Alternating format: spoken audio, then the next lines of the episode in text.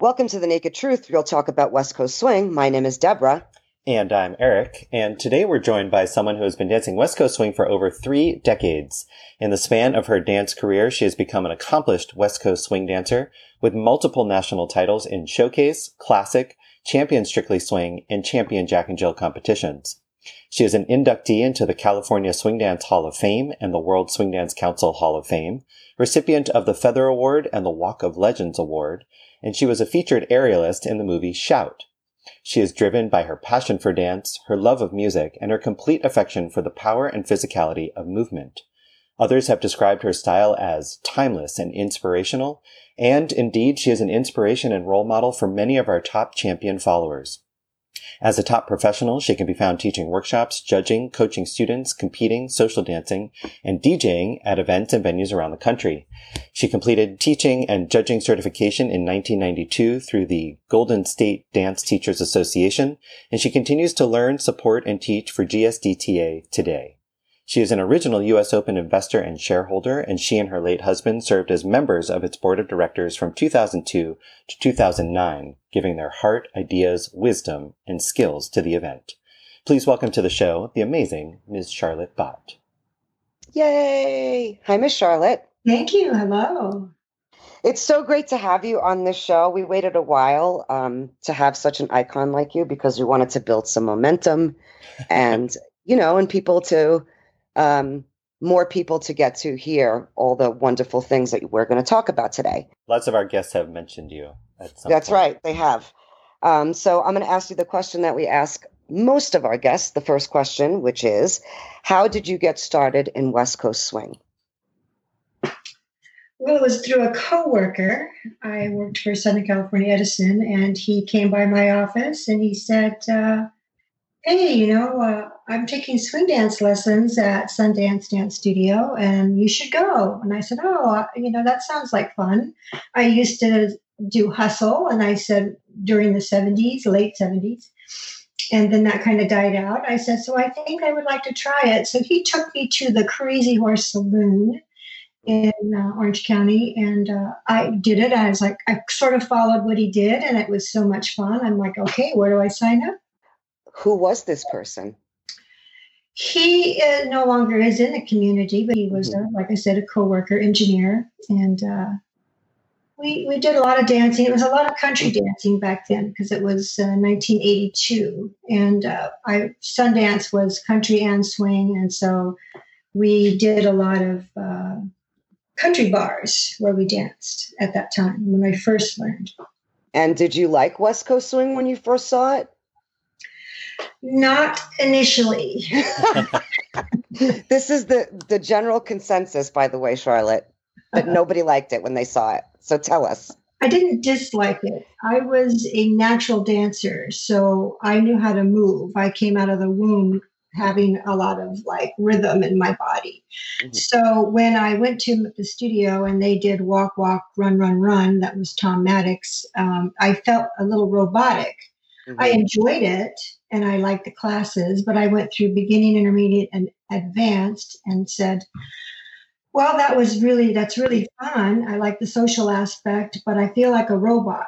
So eventually someone told me about a club called Lion Dior and it was a blues club. And I walked into there one night, met some friends, and I walked into Kenny Wetzel, uh, DJ, and I saw these people.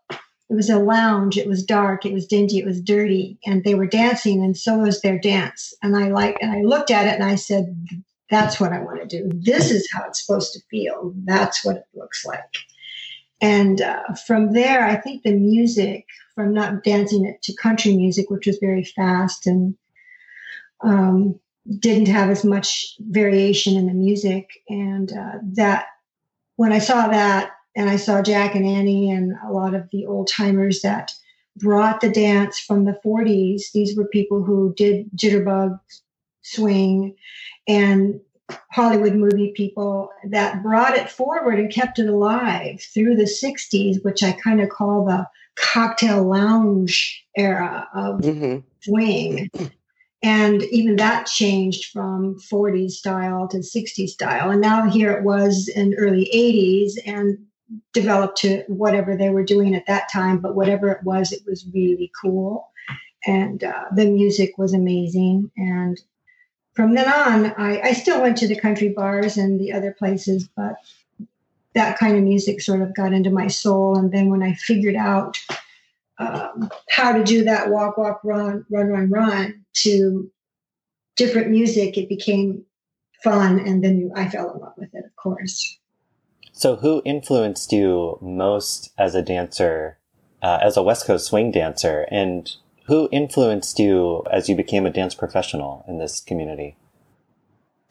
In the beginning, who influenced me primarily was uh, a hustle dancer named Donna Wren. She also was a swing dancer. She made all our costumes at the US Open in the early years. But her leg styling influenced my leg styling because I would see her straight leg and hips. And I, I looked at that and I said, Boy, I want to look like that. She has really got a nice presence to her walk within the dance. The other person who was a huge influence was one of my first social dance partners. His name was Randy Albers and he is the person who taught me how to be creative, who told me and gave me permission to be creative with music. And he said, you know, he would take me up to one of our nightclubs called Happy Days, and we'd go upstairs and he'd say, okay, right here, when you hear the music go like this, dee dee dee dee dee, then do dee dee dee dee dee dee. And so I would be like, oh, okay, I, I can do that. Because, yeah, you can do anything.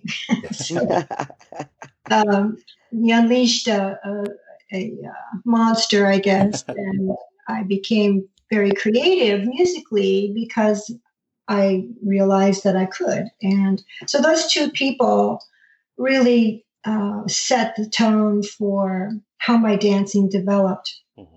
The second part of the question was Did you say professionally? Yes, but as a dance professional. As a dance professional, um, when I finally started competing, um, I never had any any thoughts of teaching at all. I just was a competitor in 1985, got in the U.S. Open, worked with Kenny Wetzel as a coach, and um, but that was the most fun ever. They were, it was just a very fun experience altogether. But never thought of teaching because I had a full time job, and so my full time job didn't allow for that. And so I I guess that uh, by the time I was after Lance Shermoen and I got together in around 1986, started competing, and then we started getting invited to places to teach. Our first job in Michigan was the first time I'd ever traveled anywhere to, to do something like that.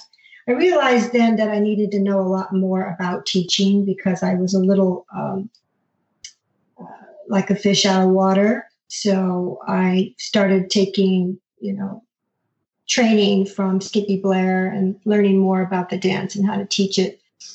So that's professionally where I started and why I started because of demand. And then when I ultimately went on to Wayne Bott, my other life partner he he was a teacher more than he was a competitor. He loved teaching, mm-hmm. and so together we we uh, became worked on teaching and uh, took a lot of uh, training together. I also took a lot of training with Lance because he was very much into taking jazz, tap, ballet, uh, and studying those things, working with aerial coaches. So that sort of developed me professionally, you know, from because of being a competitor. Mm-hmm.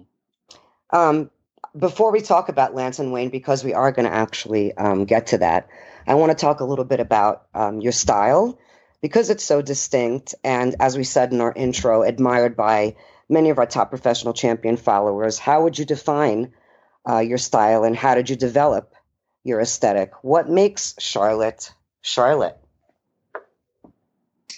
So many things that influenced my style. First of all, was Donna Wren with the leg styling. Mm-hmm. The other thing that changed was when I first, uh, this sounds funny, but my dance shoes changed how I felt. That doesn't mm-hmm. sound funny at all. Yeah, I started with these weird dance shoes that had like a block heel back then, and they were didn't have much of an arch. And so when I finally bought a pair of shoes that had an arch, and I realized that I had an arch in my foot, and my foot could move uh, more freely, and they had they had a heel on them as well.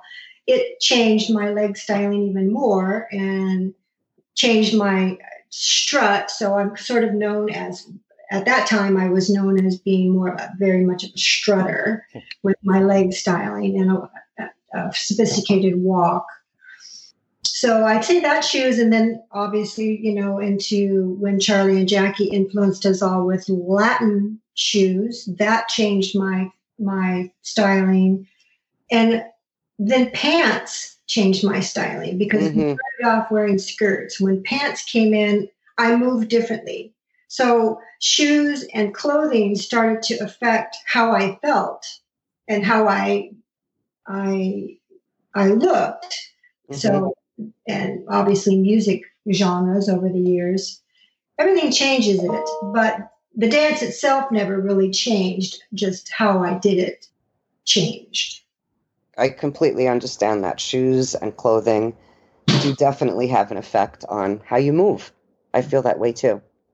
Also, like I said, Randy Albers brought out something in me that no one else could have brought out of me. Had I not met that man, I'm not sure that I'd be the dancer that I am. And he was a he was a not someone that you would look at and would think that he could even dance.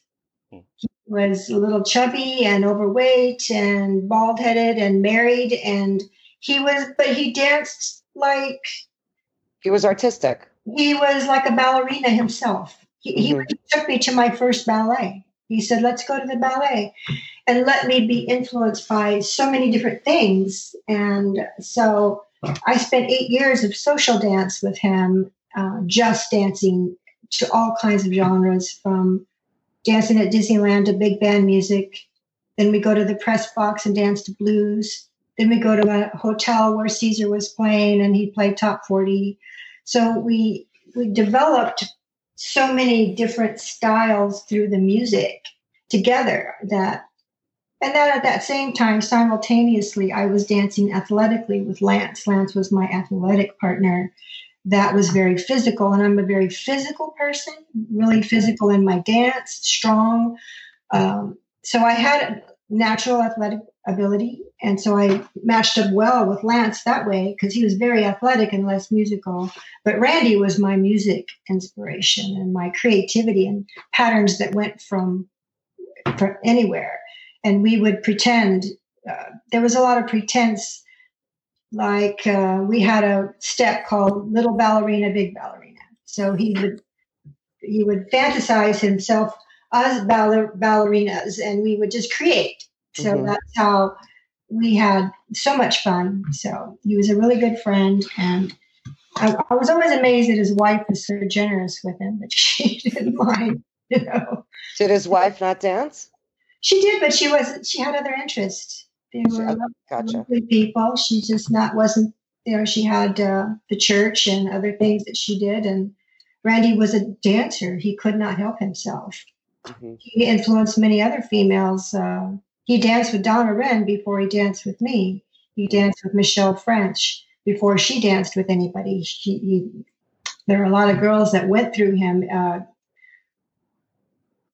Erica Robau, she, he danced with Erica before Mario married her. So he's he sort of was that background guy that sort of pushed women forward into the uh, to find themselves artistically yeah, on the dance floor. Exactly. Yeah. We need more men like that.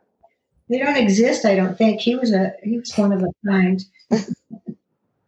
so before you danced with Lancer Wayne, you were doing routines with um, Randy, and I believe you also did uh, a routine or two with Jim Fisk. Yeah. I'm wondering how you got started with routines. You know, you started as a, a social dancer. What made the switch to go and compete? Well, being at Lion Dior, the club, Jack Bridges was there all the time, Jack and Marianne. And Jack came up to me and said, You should, you and Randy should do the showcase division at the US Open. I said, What's the US Open? He says, "Oh, I'm having I, it's a dance competition that I have, and you and Randy are showcase dancers." And I'm like, "Okay, well, I'm not sure what a showcase dancer is, but I'll try it." I think I missed the first year, and this this was the second year, so I entered the competition, had no idea never been to a big competition like that. Randy and I just made something up. We didn't know what we were doing. Neither one of us were had any real training. We were just crazy, wild dancers um, who had a lot of spirit. But we never did aerials, so it was weird that Jack put us in the showcase division. I think they that was probably they didn't have a classic division back then. No, showcase was the first division. Classic came after. Yeah, but I thought I wasn't sure if classic was the second year or the third. But anyway, I entered the showcase division, and then I saw people like uh, this is when Barry Jones came out with Judy Ford, and they did Get Down, Get Funky, Get Loose. And I looked at her, and I'm like, I want to dance like that. Look at her head. Look at that feather costume she has on. so, you know, after having done 1984 with Randy, I realized I, how much I didn't know and wanted to know more.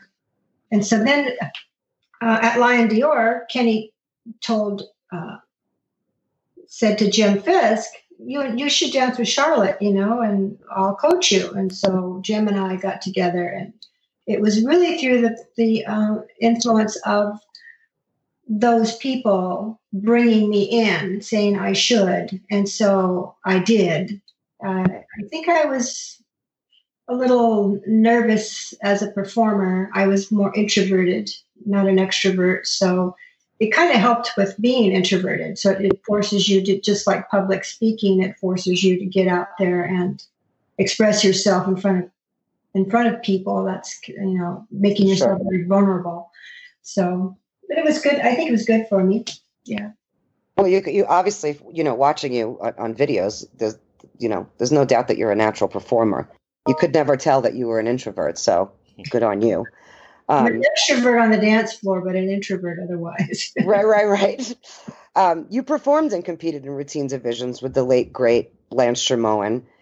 How did you and Lance become partners, and what was that partnership like? Oh, it was great. Uh, Lance is a, was a great guy. Um, so that came about because Lance had stopped dancing with Marianne Nunez. And he took a break, I believe, for a year. And I didn't want to dance with Jim again just because I maybe I had my sights on Lance. I'm not sure. Might have. And Lance and I got together and he, I remember him, we went to breakfast and he said, you know, my dad thinks I should dance with you because you have nice legs. I'm like, oh, okay. so we danced together because his dad said I had nice legs. what was it like working with Lance? Oh, Lance was a very serious competitor. He believed in training.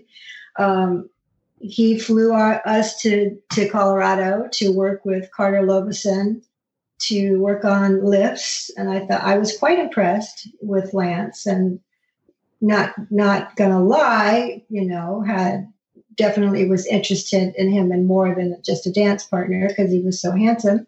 Right. And we were getting involved that way. And so we did did a lot of training actually just worked on aerials mostly er, aerials my feet hardly touched the ground with lance we never worked on anything on the ground mostly just working uh, lifts and he liked fast dancing lance was very hooked up with the swing community then which was dean collins so he had a dean collins style him and martin parker were definitely at that time very much into Dean Collins' uh, style of swing. And so we, I never worked with Dean, but then Lance took me to Skippy and he had wanted to get some uh, coaching from Skippy. And so she put pen to, pen to paper and started writing eights down on a piece of paper. And I'd never seen that before. So um, I think Lance was good and really showing me that it takes hard work to compete. Not that I didn't with Jim. I worked six months and we worked on lifts and we worked with Kenny twice a week uh, as a coach. But Lance and I worked uh, even harder. So I'd have to say that. Mm-hmm. Do you think that's because um, you know, Lance was, you know, very athletic. Most people don't, you know, if they didn't know him. Do you think that's part of the reason why he was such a hard worker? Worker, because most people who are athletes have a really good ethic in practice. Absolutely. I mean, Lance came from football. You know, right. he came from water skiing racing and uh, snow skiing. Lance was constantly moving. He was a he was an athlete in every sense of the word, and so it, it, the dance was he approached it the same way. And his parents were dancers, uh, Ronnie and Lori. Mm-hmm. Uh, his mother's name was Ronnie, and his dad's name was Lori, which is kind of strange, right?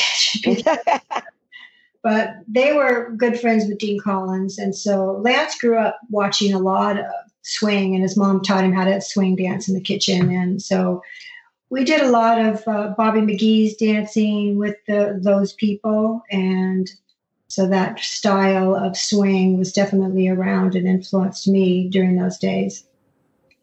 Many of today's dancers, uh, unfortunately, only know Lance through videos of his routines that we can find on YouTube or elsewhere. But he was such an iconic and important figure in the swing community. I mean, talking to you and any of the top champions who knew him. Um, he was such a great influence on their dancing and their careers. What can you tell us about Lance that you think our listeners should know about him?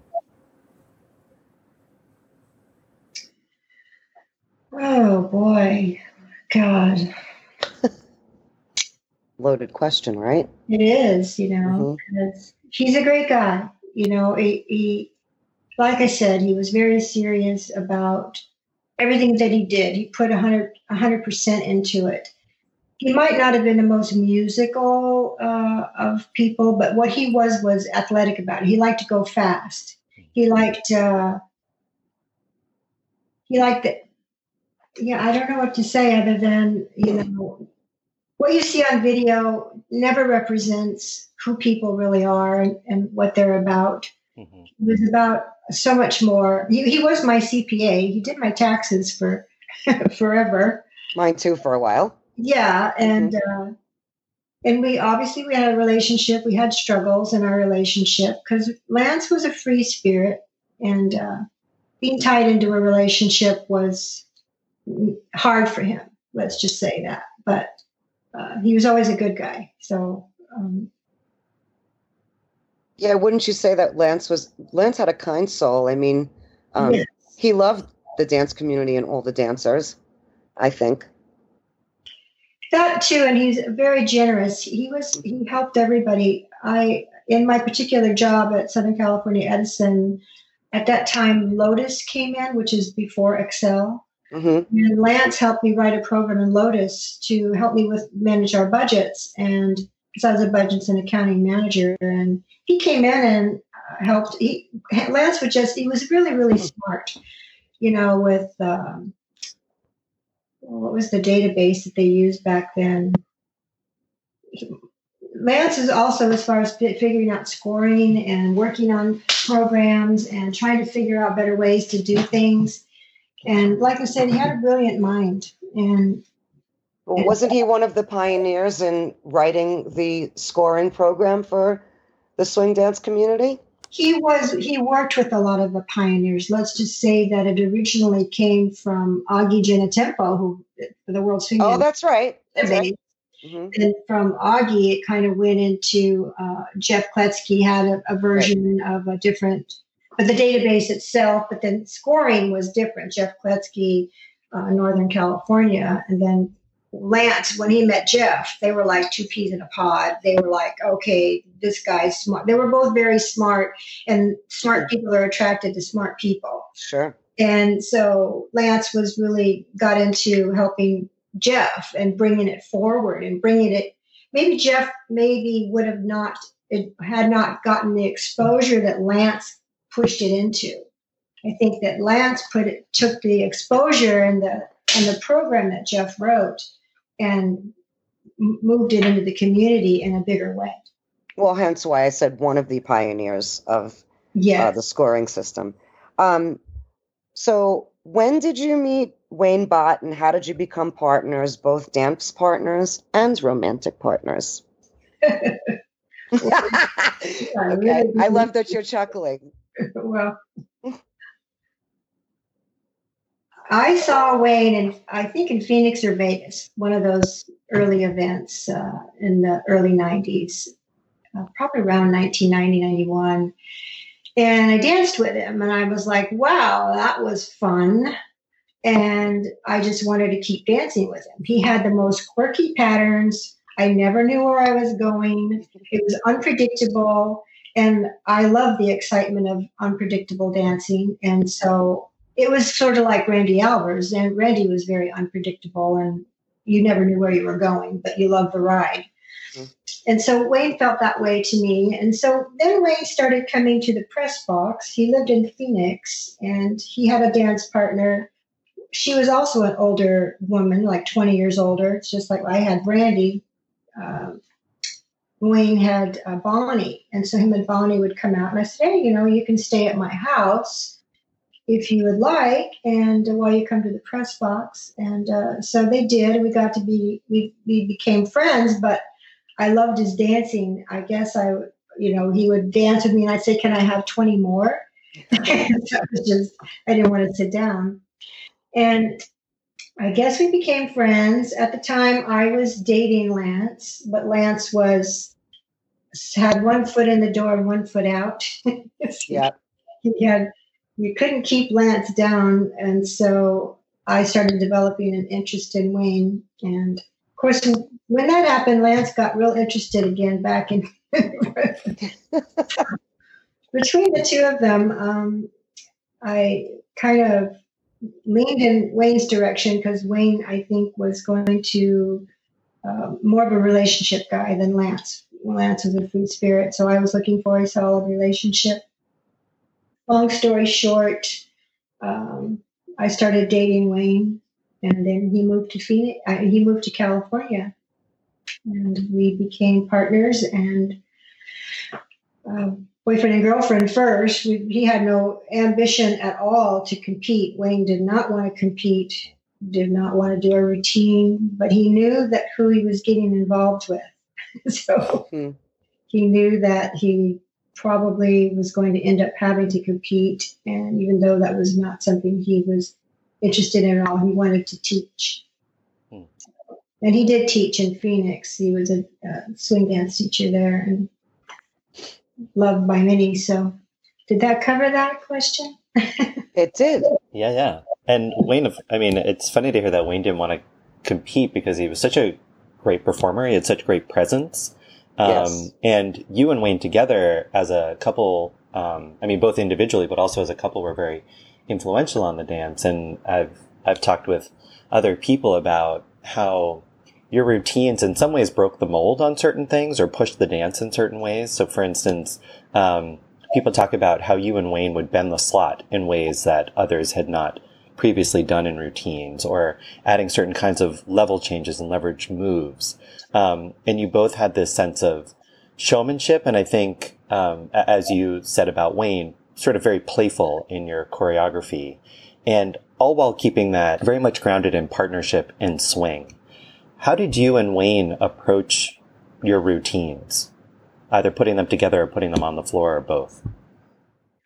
Yeah, that was a bit of a hmm. struggle, but let me just first say that when I I started dating Wayne, I was still socially dancing with Randy a lot, and Wayne was influenced by Randy's creativity and some of his patterns, hmm. and took those patterns and made them his own as well. So Randy had an influence not only on Wayne Bott, but he also had Randy had an influence on Randy Clements because Randy Clements came out here from Dallas mm-hmm. and saw Randy Albers dancing and picked up a few things and took it back to Texas because I know that Randy Albers uh, influenced Randy Clements. And Randy Clements influenced Wayne because we both, I used to dance with Randy Clements uh, whenever I'd go to Texas. So those three guys kind of took a little bit of uh, stuff from each other. Mm-hmm. And then Wayne became very creative in his patterns. And I was already very creative as well, because that, like I said, the Randy had unleashed the monster. So I was creative. Wayne was creative. Um, Wayne was very mathematical, very intelligent. He's an engineer. And he approached the dance from a very mathematical standpoint. I approached the dance from more of a musical standpoint. And when the music said this, I wanted to do that. And so Wayne would map it out, uh, actually in an Excel spreadsheet, and he would put all the words down for every beat, like, okay, here's where that word is. And okay, that's where I want to do this. Mm-hmm. so he was the, he engineered it and I decorated it. so that's kind of how we started, but it was a bit of a conflict because he always came back to the math and I always came back to it didn't feel right. It has to feel good. It has to feel like this.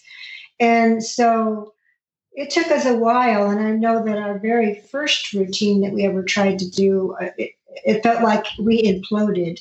I was a big dancer. I was a showcase dancer. I was an athletic dancer. So when I danced with Wayne, everything got smaller. Mm-hmm. And he realized that part of performing is getting larger.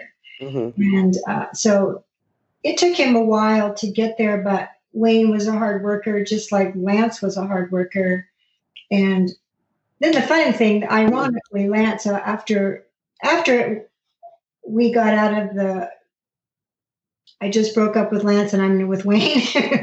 it took Lance a while to be around Wayne and I, but after a couple of years, Lance and Wayne were were buddies. Lance would call up and say, "Is Wayne there?" I'm like, so, "Okay."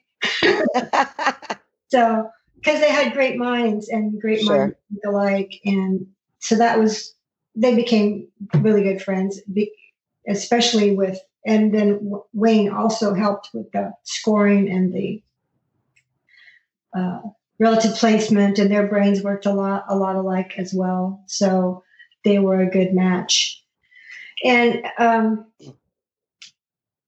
so Wayne and I, yes, we did. We were very creative. We we made up a lot of our we made up a lot of our material through the influence of those two guys that I told you about that we liked. We looked at people that we liked and we said, okay, we can do something like that. But we pretty much made it our own.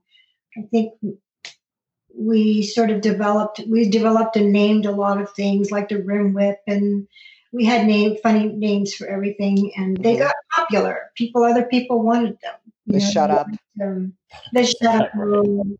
I love yeah, the shut up. The uh, fake tuck, mm-hmm. the fake whip, the fake repeater. Yep. Wayne liked to fake you out a little bit, and that's what was the surprise, totally. the surprise element of what he did yeah. was mm.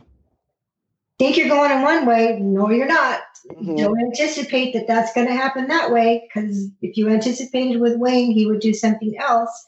So, not to be ornery, but just to be, it's just Wayne. You, mm-hmm. you know, Deborah, what I'm talking about. oh no, totally. I mean, listen, you know, I feel like Wayne, uh, you know, uh, was a great dancer and a great mentor to so many professionals. You know, not just in dance but in life, and he was a great man um, in our community. And obviously, his loss was sudden and painful. Um, you know, what memories do you hold onto most, and what do you hope people in our community remember most about him? Well, he was funny. he was. He was hilarious. I he would he had subtle dry wit humor that if you weren't paying attention you wouldn't even catch it.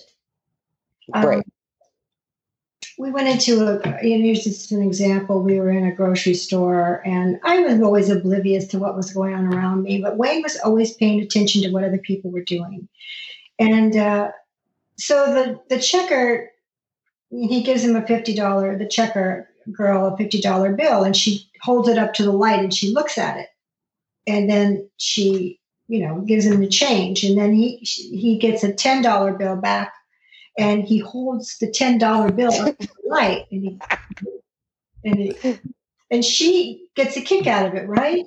And I don't even know what happened. I, so I get in the car and I'm like, "What happened? What just happened? Why, why are you laughing? What? Because you didn't see what happened?" I'm like, "No."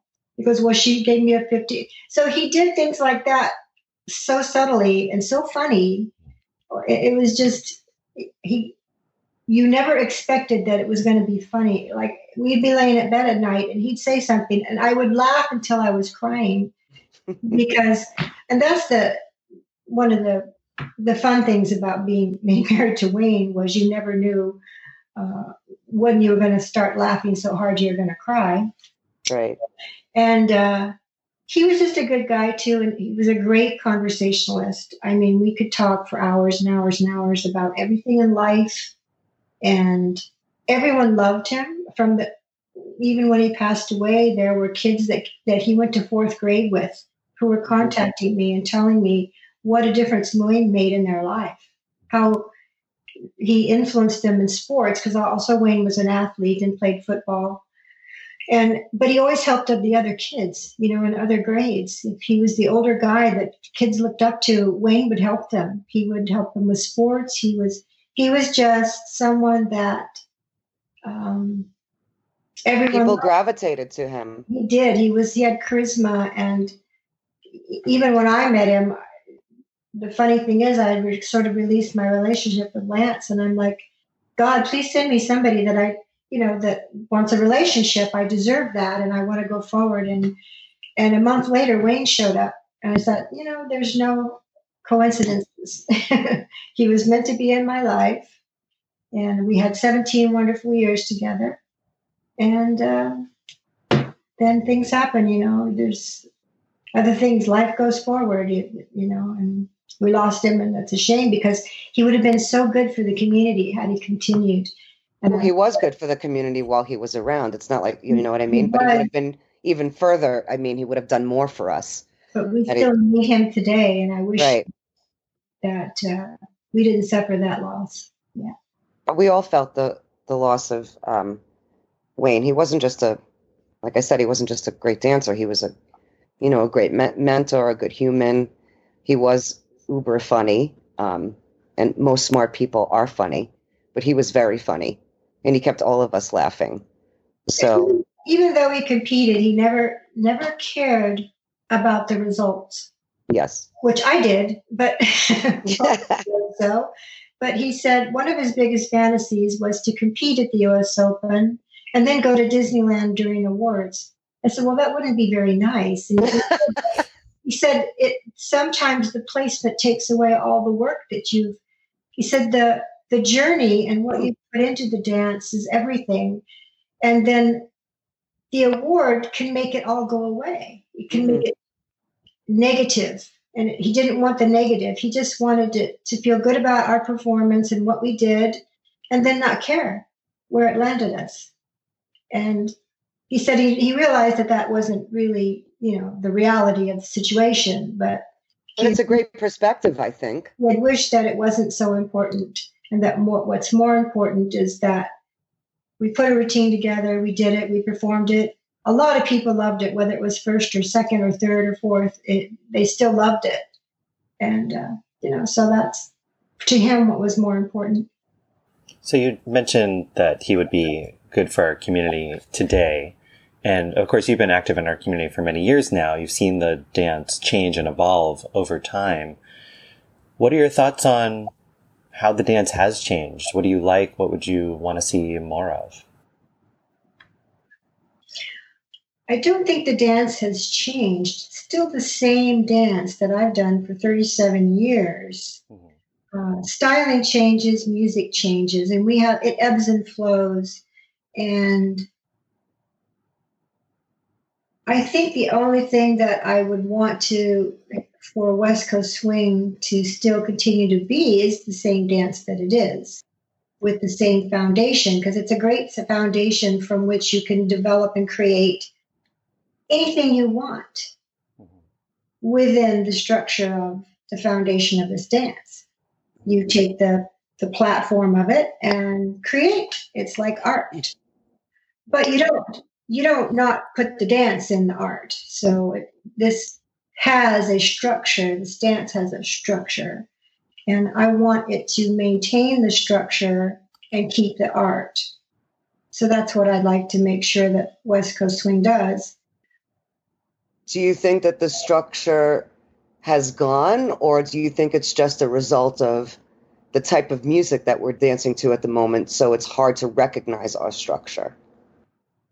I think the structure is has been affected because I I think that some people don't know what the structure is because of the evolution of YouTube and seeing this dance visually and not feeling it or not understanding it because people teach so differently. And there's only like a few patterns it feels like at a core patterns that are left when there's a lot more core patterns that seem to be left out um, i watched a professional west coast swing couple on video during a pro demonstration somewhere i won't mention any names but it occurred to me that they did so many push breaks and so many same side tucks, what I guess you would say a sugar push or a sugar tuck. Mm-hmm.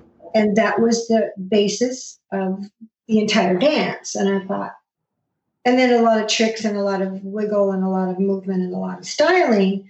But it didn't feel like they understood that there was more foundation patterns that they could have added that could have made it cool and more give it more of a variety so it just, um, I feel that there's some of them are missing and don't even know what they're missing. That it's pro- probably a part of education that's gotten dropped mm-hmm. along the way or misinterpreted. Mm-hmm. And you can style it however you want. You know, you can dance it to music, apparently, however you want to dance and whatever kind of music. I do think that certain music damages the dance to a certain degree mm-hmm. They're doing more musical interpretation than they are doing the dance and then interpreting the dance. When you say that Wayne would be good for our community today, what did you mean by that? Well, because he's he was well liked by all. And so people who and well respected and he had a voice that people would listen to because he didn't offend anyone. Mm-hmm. And I think that his influence would have been great for keeping the dance whole and why it should remain as it was. Um, perhaps he and I together would have been more involved uh, in that regard of leading the community, so to speak. And it takes someone with a lot of uh, respect to be listened to. Right. Sure.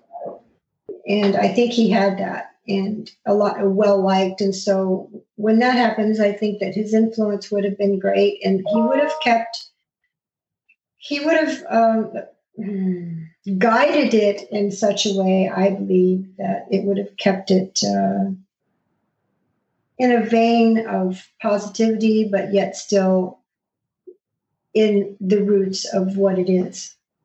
Yeah, even his attitude of not caring about awards and how you do would right, be great a, right now. Is a great thing. But speaking of, I mean, respect, because, you know, Sharlot, people listen um, to you. You know, back in February, you posted on Facebook about the dance and judging, and you wrote, Holding a clipboard these days does not make me feel useful to West Coast Swing. It sorts through the masses quickly and tells them nothing useful.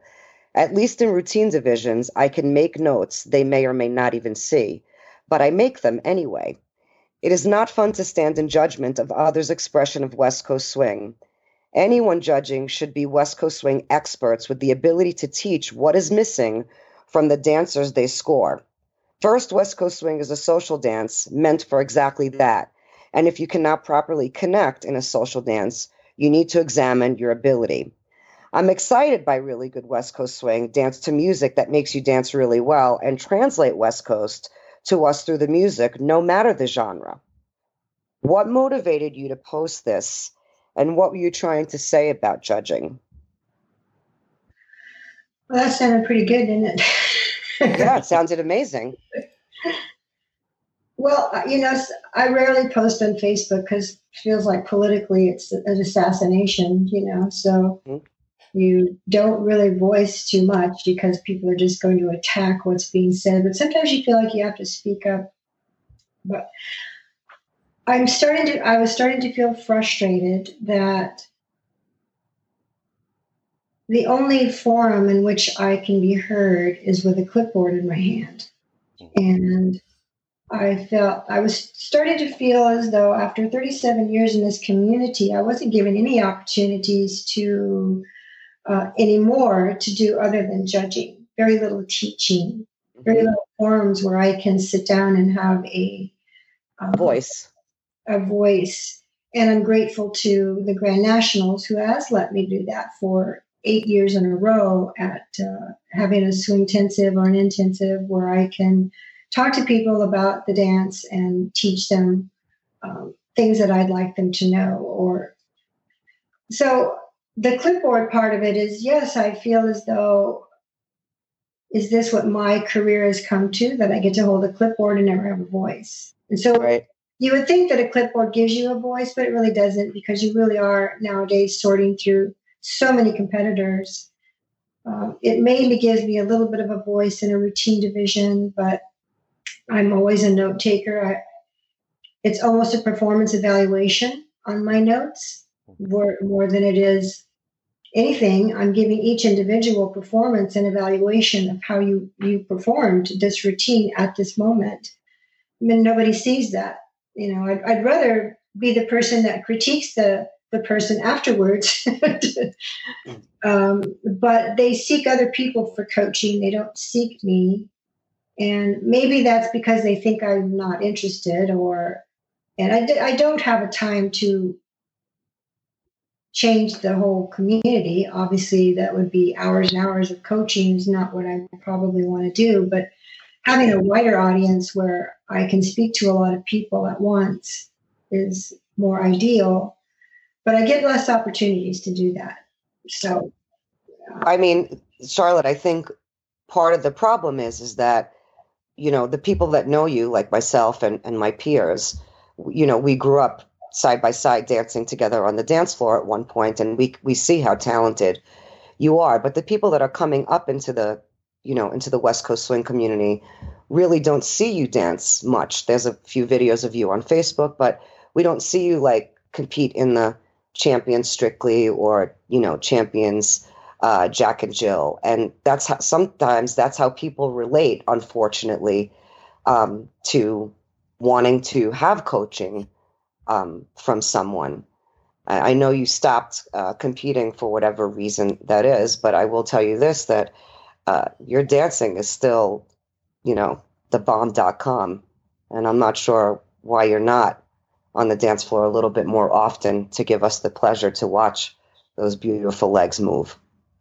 I'm on the dance floor socially, and uh, that's where I enjoy it the most. I don't enjoy competition. Gotcha. And uh, so, if that's where the only venue, I, I actually don't mind exhibition. I just don't want to be stand in front of a clipboard myself anymore. I sure. I'm, I'm, I'm sort of beyond that. And I gotcha. I don't want to do that anymore, but I, I'm always willing to do an exhibition. But once again, it's most events don't have places for exhibitions.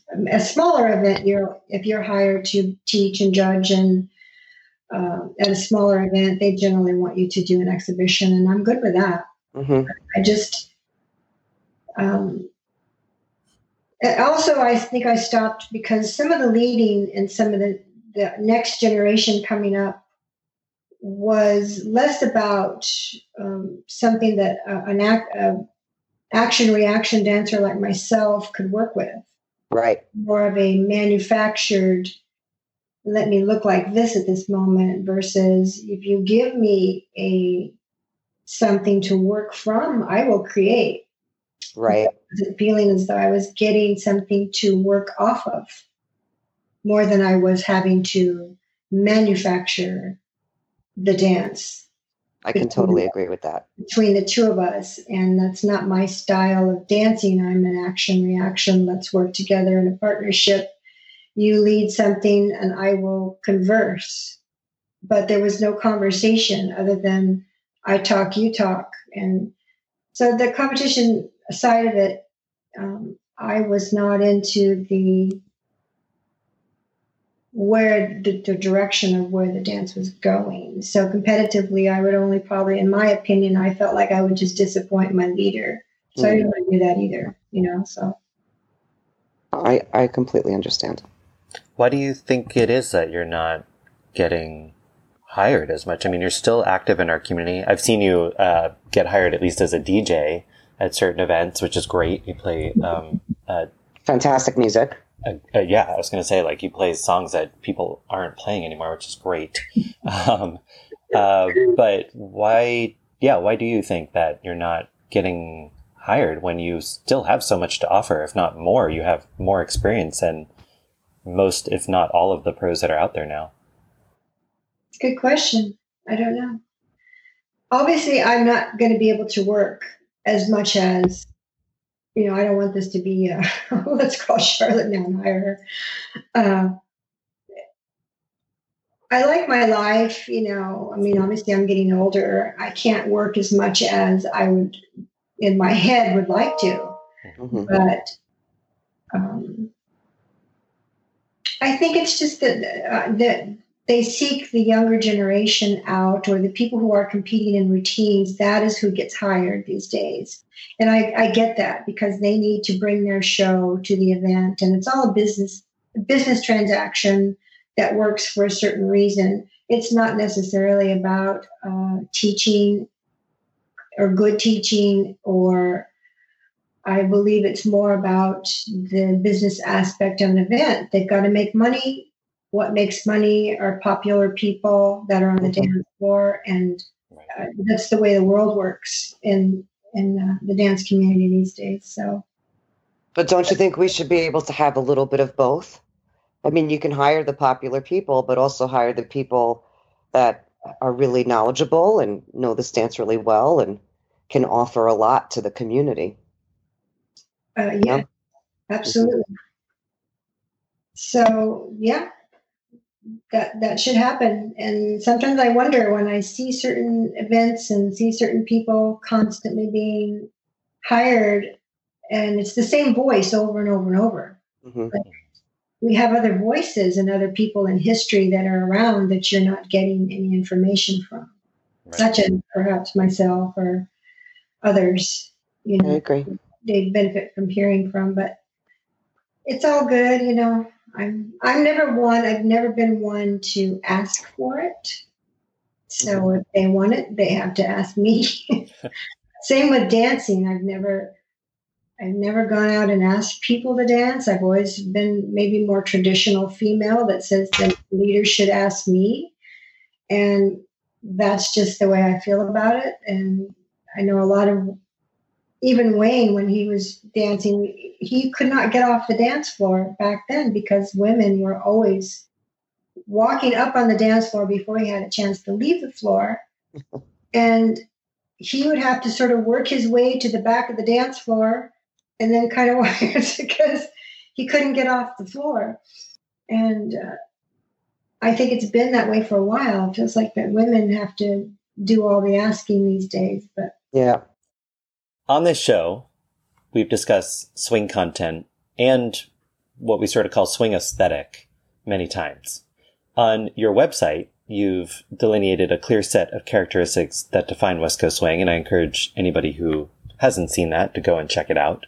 You also make reference to the current NASDE definition of swing. As someone who has been a competitor, a judge, and even a shareholder in the US Open, which is probably our most prestigious competitive event, what are your thoughts both on the current definition of swing and how you think we should hold competitors accountable for swing content while also allowing for creativity and artistic expression? I don't think that the current statement of swing needs to be changed. I believe that it's open enough to incorporate all forms of swing and it was intentionally written that way because I was involved in the original writing when Skippy and Wayne and a lot of other people were writing the statement of swing. And it was written to not just be for West Coast swing, not just be for uh, Lindy swing or shag. It was written so that all dance, all swing dances could sort of fit into that definition. And so from there, I think that you can build enough of a, of a, of a definition. Now, West Coast swing is is a little different in that it's the only swing that uses the term anchor. Mm-hmm. They don't use the term in shag, and they don't use that term in Lindy. Uh, so that two beat anchor and that slot are very important to the identity of West Coast swing. So, and the woman walking forward on counts one, two. So those three things have a very um, definite identity to West Coast, which the community uh, that we're in now seems to be doing mostly all West Coast swing or some version of it in their mind. So, but the dance um, has that identity. And for me, I know what that identity looks like. So when I watch a routine and I don't see the identity of the dance, especially a two beat anchor or a pattern that ends in a two beat anchor, um, then I start to question the swing content. Mm-hmm. And I think. Uh, the percentage of swing that is 50% or 80% or 60% or 70% is ridiculous. There's no way you can measure the percentage of swing content on the fly while you are judging a routine. So you can't say, I think I saw 60%. That's just ludicrous. Uh, at one time, Wayne and I, when we were on the open board, we had changed it to half. Okay, we want to see at least half of the routine West Coast swing identity or swing identity. And at least half sounded better than 50% or a percentage. But I, in today's thinking and my thinking is I should see the entire dance and recognize that as, as if it's West Coast swing or Lindy swing or shag, the entire dance. I don't look at shag and then have to wonder what part of shag is shag. Right.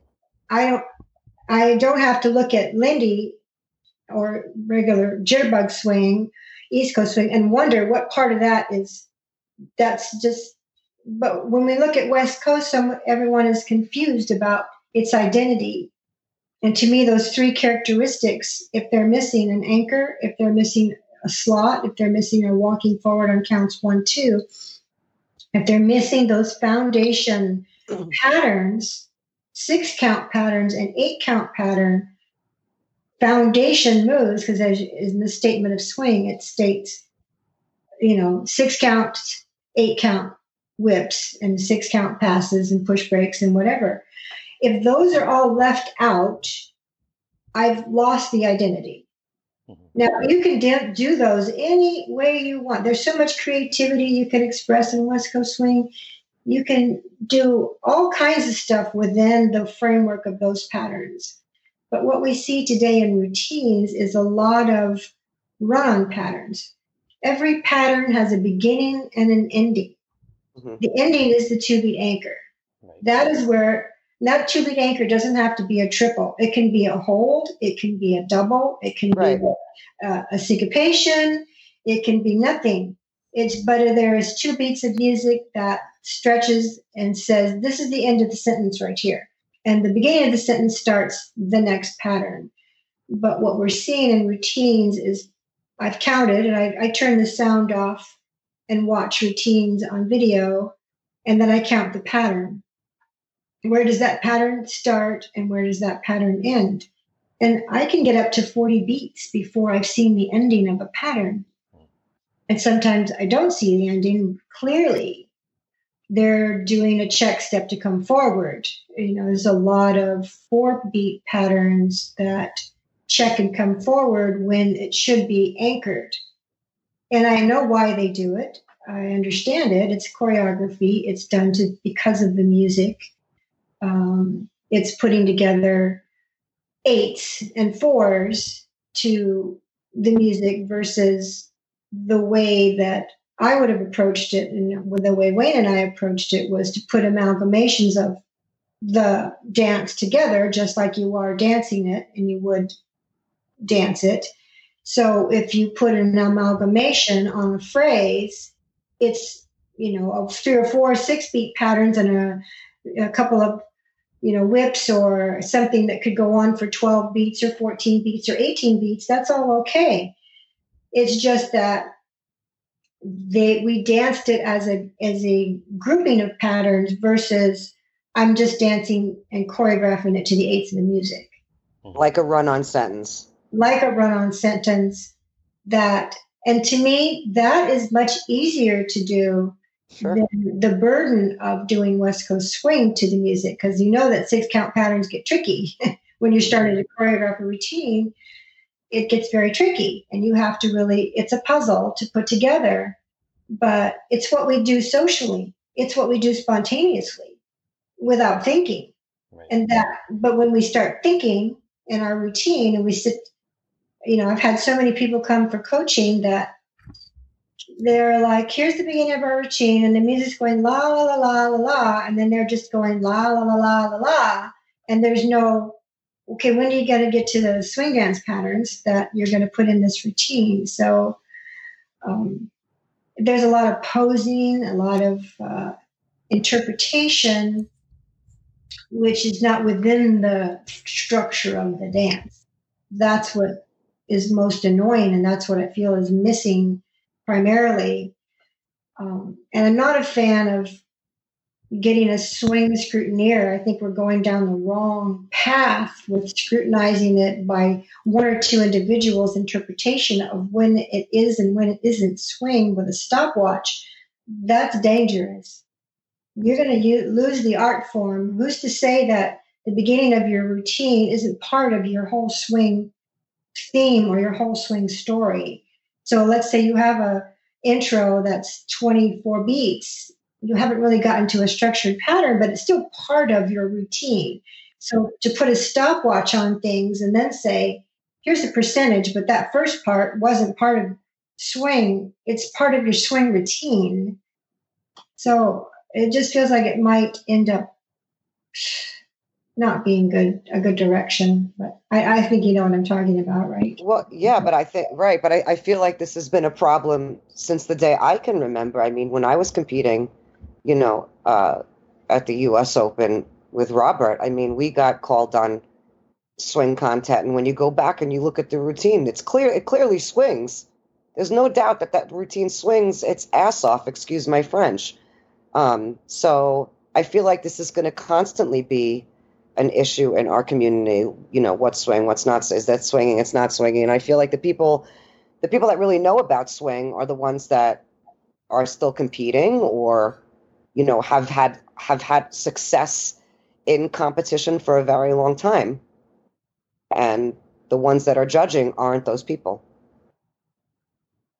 Exactly. Right. So you, look you know you've been close with you know many people who have served you know on the leadership of the world swing dance council over the years. And your partner husband mark Scheifele, um, is currently on its board how have you seen the organization change, and what do you think of its current role in our dance community? Yeah, you know, um, you know the the point situation got carried away, didn't it?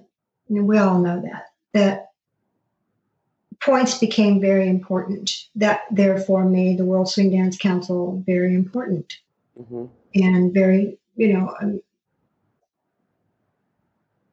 the original uh, mission of them was to help swing events start, give them some guidelines on what they should and shouldn't do, and um, go forward. Have a great event. Then the point situation came up, and it's there's the good and the bad of that, right? So mm-hmm. we developed a really huge community because everybody wanted a point, right? And everybody wanted their name and lights on the on a website that says, "Look at me, I'm an intermediate dancer, I'm an advanced dancer," and points don't define define you as a dancer. Points right. define you as how many competitions you went to and and you made it your your way through the masses. Amen. But that doesn't define you as a dancer. Mhm. But it's starting to people think it does, and and now that's gotten a whole. So I think the World Swing Dance Council has gotten their mission a little convoluted with so much emphasis on that and um, Do you think? I mean, fr- from the outside looking in, because obviously I'm I, I'm not part of the World Swing Dance Council. However, I've am run I've run events. I've been part of events, um, and I feel like today uh, the World Swing Dance Council is like big government. You know, they they have their hands in too many things. The objective was, you know, to give um, events uh, some, you know, uh, uh, what's the word I'm looking for? Some legitimacy, um, and it was also just to track points. And now the World Swing Dance Council is telling events how to run their events, fining them if they don't run them exactly the way the World Swing Dance Council uh, says. And, you know, as far as I'm concerned, you know, nobody should tell anyone how to run their event. yeah it's i agree they've become big government just like any organization after a while you know i think it even the country community sort of went that direction with the ucwdc becoming Sure. big government and we we never wanted that in our community we, what we loved about it was the free nature of how things worked and and the freedom of the dance the freedom of of uh, the community and now we've got this punishing organization. I'm going Right. to say that because, and I'm against that. I'm against it being so a punishing penalty organization, but it's because they changed their their guidelines to rules, and that's where we got into trouble. But I can understand it too from their perspective, in that one event says, "Well, this guy did this, this, and this." and that's not fair. And then people complain, and then they go back to the World. Night. Well, how how come this says in your guidelines? That, That's what I call guidelines. It's a That's true. guideline. that's true, but it's just like uh, routine divisions. They started making more and more rules, you know, and then there had to be a referee. Now there's going to be a swing scrutineer. It's get it's it's over monitored. I agree. And so that's what the World Swing Dance Council is becoming just like a routine division, where let's have a referee. And Wayne wrote the referee; he, he invented the referee system. Mhm. But then people got better with rules. But the minute you didn't have that, a rules, a referee on the panel, people were pushing the envelope. So if it said you can only do five, people were doing eleven weight support moves, and Right. nobody was calling them on it. well, that's the yeah. problem. The problem is nobody was calling them on it. We shouldn't, you know, change the rules now. Well, that's where we said that the judges weren't doing their job, so let's find another person to do their job. Now let's uh, the referee is doing the job and the swing scrutineer is doing it. Why do you need the other judges to, to look at the la la part of the routine? The the what's hmm what are they judging? I, I honestly refuse to judge the U.S. Open because I won't have you take the responsibility out of my hand for swing content. I won't.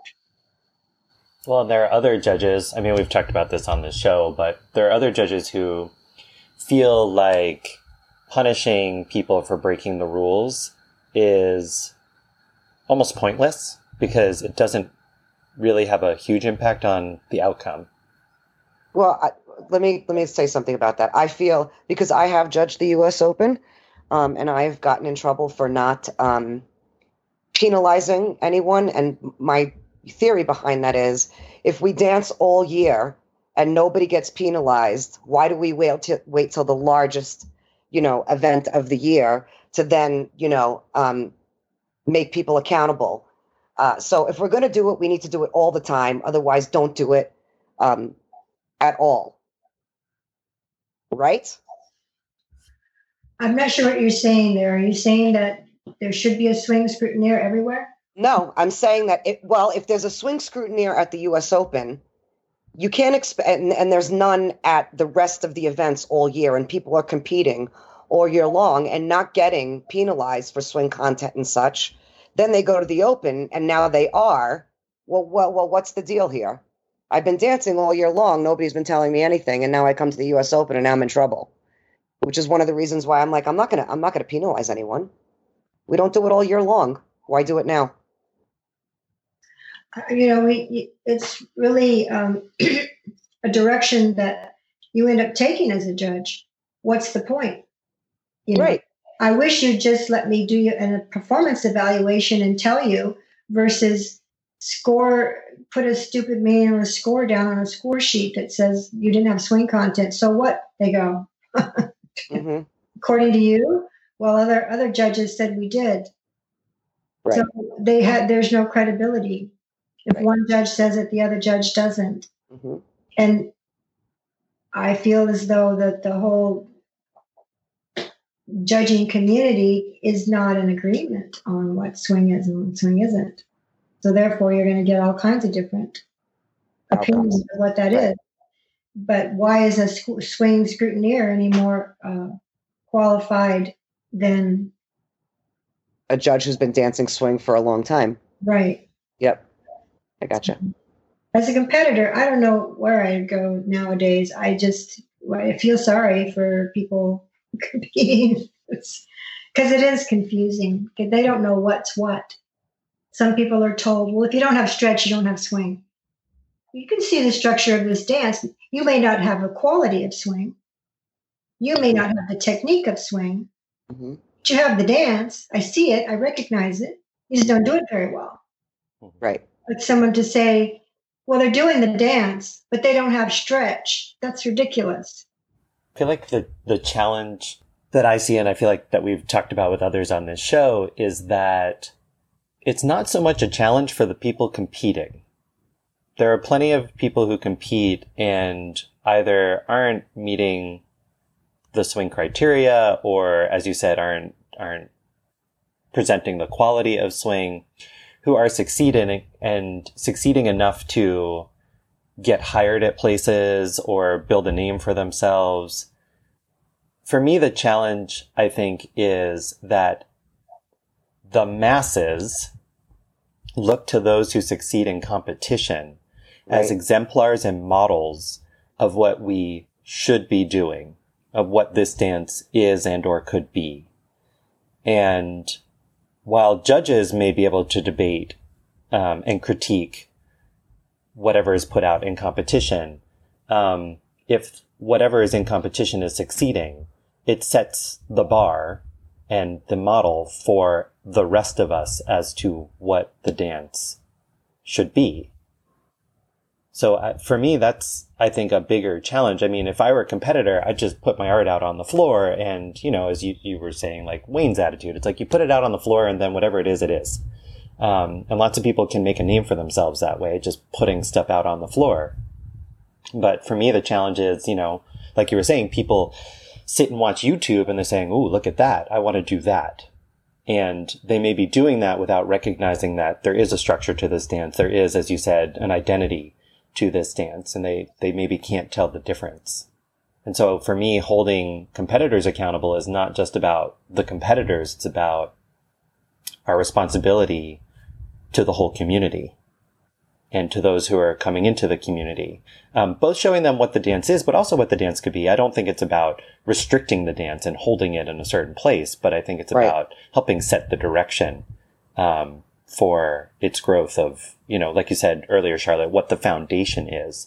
I don't know that the way we're judging is holding competitors accountable for that in a way that says to everyone, this is what our dance is and can be. Well, I agree that they aren't holding the dancers accountable to what the dance is. But like I said, not everybody knows you know routines are a different different animal you know you have Absolutely. to make it exciting you have to make it and playing west coast swing in a routine may not get you in very far so you do have to have elements of other things and we've always accepted that you know, maybe there is a section where the music crescendos and you need a, a 30 beat uh, section that's just dancing fast and accelerated. That's all acceptable parts of it, but the the overall identity is still there. That's there's those parts that crescendo that go appropriately, but when the whole dance looks like that, then you start to lose it. And you know, I think it's it's hard to say where where to go from here because you can be one from one event to the other it's going to change you know depending on who your hired staff is. Mm-hmm. and to change the whole world you know obviously west coast swing is worldwide and so popular. And they have a lot more liberty within europe or other countries to do do it how they want. It seems like they have are less uh, governed by world swing dance council or to certain degree certain things. So they're taking that with a little more liberal uh, aspect of. So those events become something more fun for young people to attend because I don't have the strict guidelines of a U.S. Open or a Boogie by the Bay or a Capitol or some of these other long-standing American events. It feels like I see a little bit of that. So you know, people going, well, I'm just not going to, you know, support certain events that are too strict. I don't know. Maybe they want to go back to something more free, where like the Europeans aren't aren't, aren't governed by the point system as much as we are here. Well, they are. Well, they, the European events, if they want points, they have to be part of the World Swing Dance Council. They are part of the World Swing Dance Council. They cannot have points unless they are part of the World Swing Dance Council. Right, I, I know that, but yeah. I'm, you're but, saying you feel that the World Swing Dance Council doesn't punish European events as much as they do American events. Is that what you're saying? Well, I don't really know what what they punish and what they don't punish, but I know that they better be careful about having someone from the World Swing Dance Council board attend an event and then recognize that they made an error. If you're not going to attend every every event in the whole world, then and police it, mm-hmm. then how fair are you being to one event that you happen to attend, attend and police them for doing something wrong? Well, I, I, say police the next event and make sure that you didn't see anything wrong. Is, is that what we're going to be? Is the World Finance Council police? It's not a. That's what they are, though. Right now, like I said, that I mean, it feels that way, and it doesn't feel that way. That's what it is. I mean, they, they are that. The World Swing Dance Council is big government and trying to tell events how they should run uh, their events, and that's not what the World Swing Dance Council is for. Period. But people continue to pay them to get the points because now it's you know created this big, you know, it's this big monster now. Now if you don't if you don't have points, supposedly your event's not going to make it. And now there are a couple of events coming out of the woodwork that don't want points because they want to bring the dance back to, you know, where it was before. Because the dance shouldn't be about points; it should be about dancing. Yeah, I, yeah, I, I uh, it's easy to get your ego if you're on a World Dance Council board or if you're on the U.S. Open board. I remember having to put my ego in check when I was on the board of the U.S. Open you think because you're attached to a large organization that you need to do the right thing and make rules and enforce them. And when you get away from stuff like that and you look back at it and you go gosh you know maybe we were part of making too many rules even at the us open and and now the world swing dance council seems to be falling into that same uh, pit so to speak I do believe it's about keeping those egos in check, those egos of the big organizations who are supposed to be the leaders. It's this what isn't it sort of like you know IBM failing when they said they never fail back in the in the eighties. You know, you get you can get too big for your britches and think that you are the end all. Absolutely. You are the U.S. Open. You are the World Swing Dance Council, and nothing can compete with us. That's just not true until something can. Until something can. And so you need to do things there's power for the good of all. There's power for your pocketbook. Right. So, power for the good of all is what we should be focusing on in this community. What's mm-hmm. good for everyone, not just what's good for me to make a whole bunch of money. But right. Uh, I mean, I, I also think part of the problem too is that, like, you know, the World Swing Dance Council collects all this money and they do nothing to give back to the community. They think having, you know, this World Swing Dance Council Facebook page and like promoting, you know, now I see like every week they promote an event that's on at the at the time, but they give no money back to the community to help like pay judges better or to have better prize money or or anything, pay the numbers, you know, for for swing dance events. You know, they they collect all this money. Well, so what are they doing with that money? How are they how are they making the community better or, or giving back and helping the community. They're not. But everyone still pays them. Well, it's they are going to be put to task, I would think, you know. I, I put them to task when I first started reading the guidelines and said, Hey, your guidelines say this and this. And I didn't even know your guidelines said that because as a chief judge, I was competing at smaller events that hired me to say, I want you to be in this particular contest. Then when I realized that that was actually in the guidelines that says you can't, mm-hmm. I contacted them and said, I, I almost feel like they started writing rules from from what I said, but I started asking, well, what about this? You know, why can't a, chief judge compete at, at an event if that's the smaller event once right. they need you? they need these people because they are part of their show or part mm-hmm. of whatever. So I, I I think too that the board is turned over. You know, there's a lot of new people, um, and not being not being run by Annie and Skippy anymore. Their motivation for the World Swing Dance Council was different. Is it though?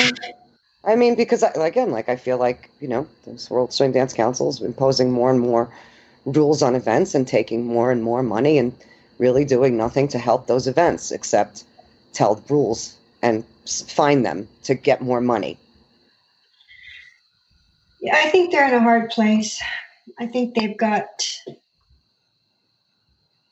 huge world at their hands now that was simpler back in the day when they had just you know America and, and a few events. Yeah. I think that they have growing pains and they need better help, let's say, more technology, maybe. It's funny how a lot of boards don't incorporate people who um, are outside of the community. That you know, on a board of directors, perhaps you should have other perspectives other than just or how about how about have people who are relevant in the community being part of the board? People who travel, who still compete, who are who you know see what's going on yeah, you know, at events. I, I I wouldn't argue with that. Great. I'm glad we agree. By the way, Sharlot, when you when you said um, you know you mentioned the there's the statement of swing and there's the identity of West Coast swing. When you're judging a contest, um, if you're judging a classic division, classic is not technically limited to West Coast.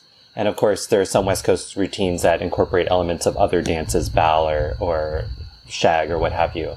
Um, I'm just curious if when you're judging a routine in a classic division, are you judging it based on the standards of West Coast swing or are you judging based on whatever dance you recognize in the moment? I'm judging based on the dance that I recognize that they're doing. You can immediately recognize Shag, you can immediately recognize Lindy. You don't necessarily immediately recognize West Coast Swing, which is ridiculous, but you right. know, beauty of the dance is also the downfall of the dance because it's so you can be so creative within the dance but it does have an identity and you can recognize that right after their intro is over and they get into the dance you should be able to say yes this is a west coast swing routine most, most of them are Yeah, at that point, you then judge it based on West Coast swing identity, right? Yes. Like you're going to look for the anchor. Uh, yeah, I just asked that question because I feel like I, I don't. I agree with you. I don't think there's anything wrong with the statement of swing as a description of the body of swing dances, but I feel like it's not specific enough to be applicable and practical in a judging situation. Whereas your your you know three characteristics of West Coast swing is a little more practical. Like I can look for those specific elements to say whether they're doing West Coast swing or not. You know, I was on a, a swing committee for a while, and uh, we were trying to write the definitions. I've, I've written a definition for Lindy, I've written a definition for Shag, and I've written a definition for West Coast. Mm-hmm. I put those documents together, discussed it with the swing committee that I was on. But it's really, we get stuck when we come to try to come to agreements on what West Coast swing is and certain terms that people want to use and don't want to use. And that committee, I'd say, really didn't go anywhere. And it was on behalf of the US Open. And I, I put a lot of work into it, uh, defining the, and then I also believe I gave that to NASDE because I also presented at NASDE. Here's some definitions that we can agree to to give to the dancers on what West Coast Swing is. And I'm not sure that that got adopted, or if it did, it didn't get published. I'm not. It sort of all fell through the through the cracks because I think people are afraid to identify West Coast Swing. Hmm. What are they afraid of? They're going to lose the artistic form, and you won't lose it. Right.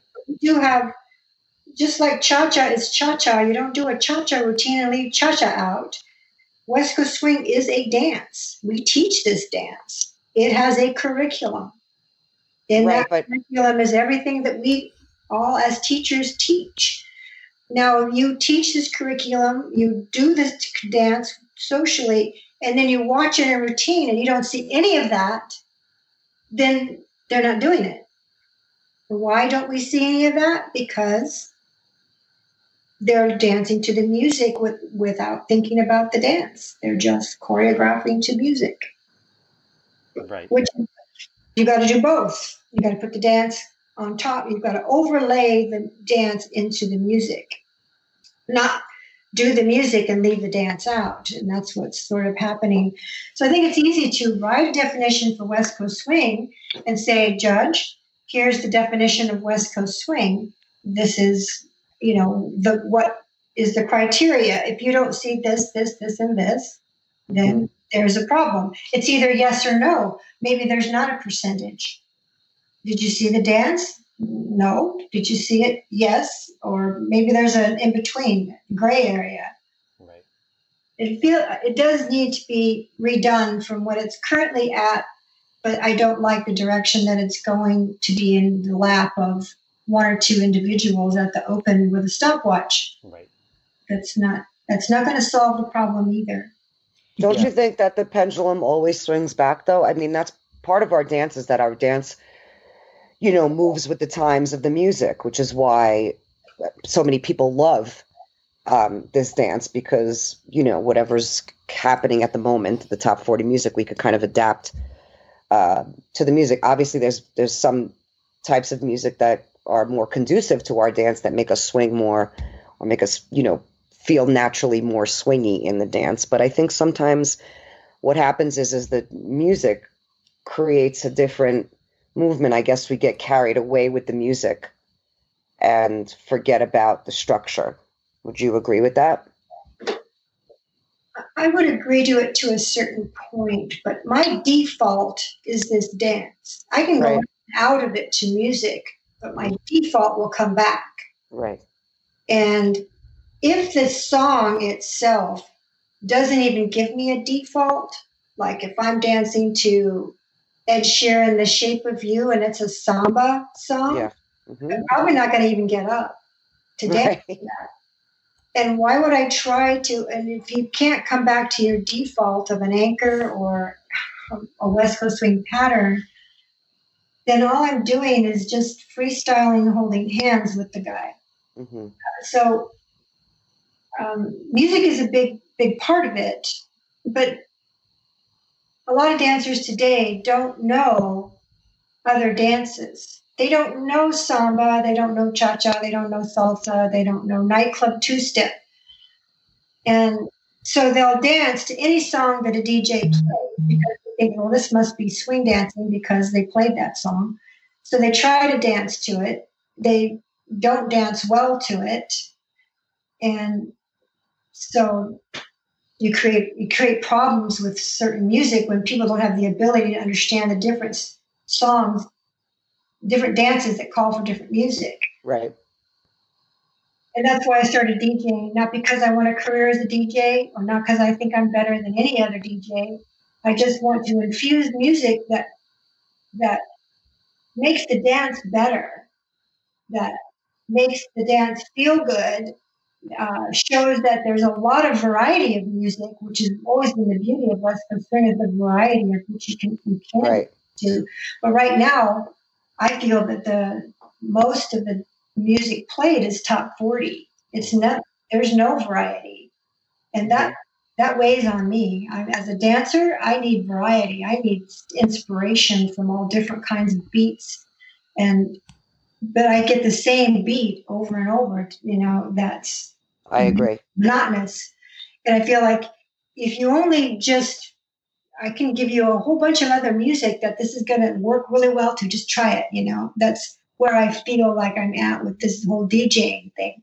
Mm-hmm. Let's think about the dance this way. Um, but I, would have to say that I, I've been seeing a couple of routines on the floor that are, like you said, Deborah, the pendulum does swing. You mm-hmm. know, bring it back to more of the um, classic form of West Coast swing, or not just even have to be the classic form. It just has to be the form of you know, right the identity of that dance. Where I am seeing, and I think bravo, you know, you had it, you, your, your music was great. That routine was good. I see the dance. Those three things came together. Then I see dances where it looks like they might be doing the dance, but the music is like this samba infused Latin music that doesn't really promote the best West Coast swing or or any of it at all. And so I, I did a thing with the Rising Star Division just for my own purposes, and I watched it from last year's U.S. Open, and I rated each song from one to five in my mind, just as an exercise. And there was like maybe three routines where I had rated the music good for the dance as a number one or number two, and most of them were fours and fives, being worse. And so I felt like here's a division that should be truly growing into the next division that aren't doing any, they're not doing any better than the, the top professionals. They don't even have the right to try to do a routine that way. To me, that should be a routine based on the totally on the identity and music that complements that dance. Where the Rising Star division is just doing a poorer job technically than the other people are, and the dance is not any looking any different. So it's it's almost like um, the Rising Star division and the Classic division could be the same division. it's uh, not much different. But I, really feel that education, this is an educated dance, and we do need the education. We can't watch it on YouTube and become a good West Coast swing dancer. We need to educate people on what the dance really is. How that education comes about, I don't know, you know. Slowly. right. Apparently. well, you have had a very extensive career in our community in West Coast Swing, and you have influenced so many people over the years, and you continue to influence by teaching, DJing, um, and even being out social dancing. Thinking about where you've been personally, and perhaps where you might like to go from here, what do you hope your legacy will be in our community? Boy, it's a tough one. We only ask tough questions on this show, you know. you, you do. I'm in, probably in such trouble already. Nobody gets in trouble. That's ridiculous. I'm just kidding. what do I want my legacy to be? That I really love the dance and that I've held on to the notion that this dance can be anything you want it to be within the structure of what it is. And I you can create and be as artistic as you possibly want to be in West Coast Swing. And I feel like I've been able to do that. If there's a legacy, that's my legacy. I I danced one way in the 80s, I danced another way in the 90s, I danced another way in the 2000s, but I never stopped doing the dance. So hmm. my legacy is that I've held on to the dance that I know and but I've modernized it, if you want to say, over the years. My dance, I, I believe, is is never dated, but it's stayed true to its roots, but has always been stylized according to the times or the music, but without compromising the dance. Well, and I think everybody would agree that your dancing and your style is indeed timeless. Um, and again, the top females did and do and continue to admire your dancing, as do many of the rest of us. Well, that's nice. Thank you. Absolutely. I mean, you have to know that, Sharlot. Sometimes I don't know what I know. I, I just maybe I don't realize it enough. You know, you just never know if you've made a difference or who likes you, who doesn't like you. well, I do know that, like, I mean, you've had an influence on me and my dancing, and I know that Sarah's talked about you and Tatiana's talked about you. I mean, you're a huge part of, you know, this dance, like big, like you're it, like you're the diva. Well, I'm happy that I've had an influence on those particular girls that you mentioned, Jessica and Jessica too. Yes. Uh huh. Because I feel like that generation, then the generation that came from them, feels like it doesn't translate. Like what happened to the, in, in what got lost in translation to from those people who went out in the world and felt like they they were passing along, you know, a lot of the because they all still even with the guys of that generation, Kyle, Parker, Jordan, I can dance well with all of them and they can dance well with me. But the, the generation after that right doesn't seem to work as well. I don't know what went on. What happened? well, I think well, here's what I think what happened. The generation after the one that you've mentioned, a lot of them learned just watching YouTube and really didn't get the structure you know, of the dance. And I think also, um, they didn't dance with us either. That, we all danced with each other. Well, that's what I was just going to say. Yeah. And also, uh, they didn't get to dance with all of us. So I think they missed that one step.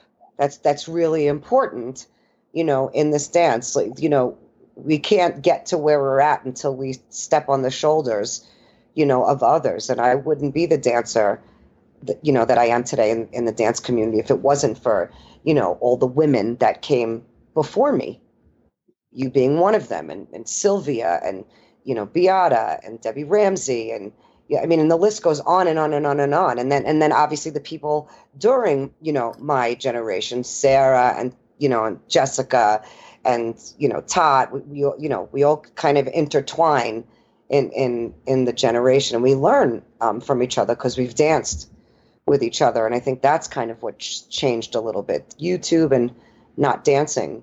Well, we were traveling. We started traveling. We were all just dance at the press box and then we danced. Right.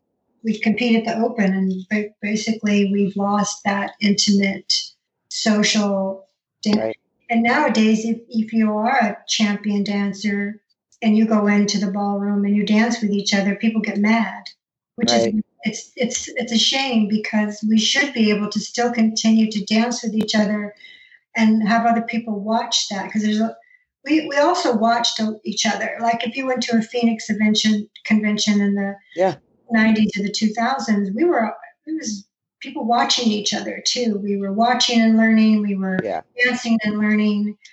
And nowadays, you only get watched in a routine or a, in a competition that doesn't represent the social aspect of this dance. You know, where my best dances have happened late night or social dancing. My de- best dances routines do not represent my best dancing. But yet, of course, yeah, yeah, right. That's what's on video. That's my history. That's right. That's Sharlot Bott, but that's not Sharlot Bott. That's just right. Sharlot Bott in a routine. That's not how I dance. Yeah, it's, they're two different, you know, animals. Yeah. Right. You know, social dancing is different than a routine, and and I think that's part of also that's also the difference too between um, a lot of the you know up and coming you know champions today like the champions that i grew up with you know we were all like good at all three we did routines really well we did jack and jills really well we did strictly swings really well and i think now we have a generation of just kind of routine dancers or just kind of jack and jill um, well there's a lot of shenanigans a lot of goofing off we didn't mm-hmm. do that goofing off to the point of losing the entire dance or falling down and winning. You know, it's just like it's. Um, I'm, you know, you get a little bit over the shenanigans of it all because you have to do it for entertainment value because mm-hmm. we're dancing for audiences who want that. Mm-hmm. mm-hmm. Apparently, some audiences, but I want to just see good West Coast swing dancing done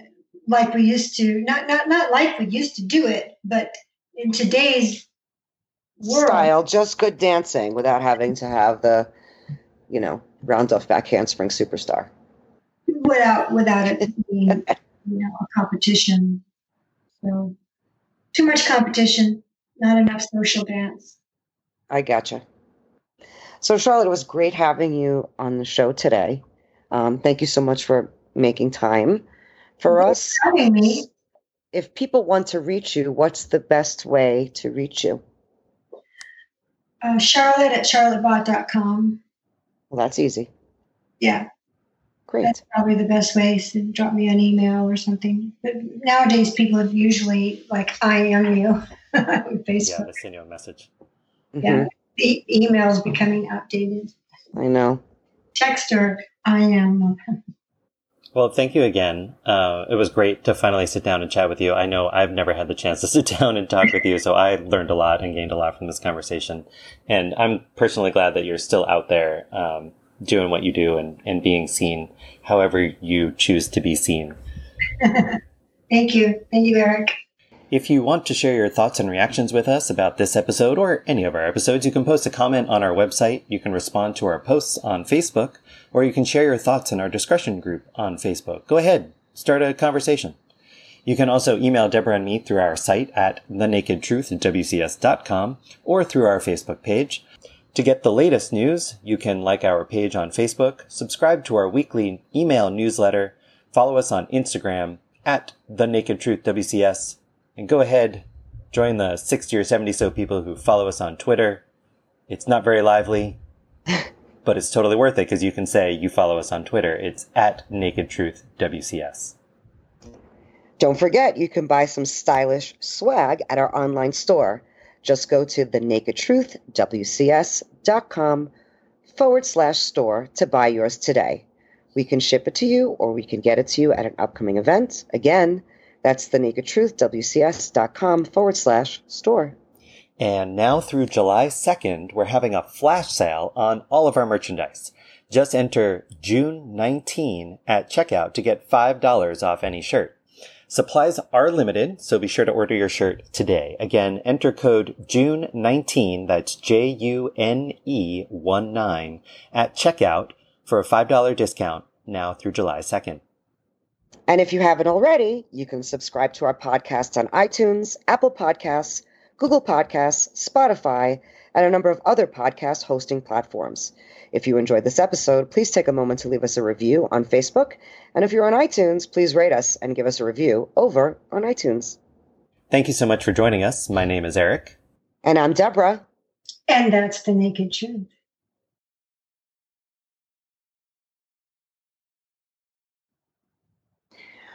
All right, I need to eat some food. Yeah, I need to do the same. Probably shower. I need to shower because I, I walked I worked out today and I still haven't showered from that. Excellent gross, kind of. But well, we don't have smell of vision so I'm okay. right.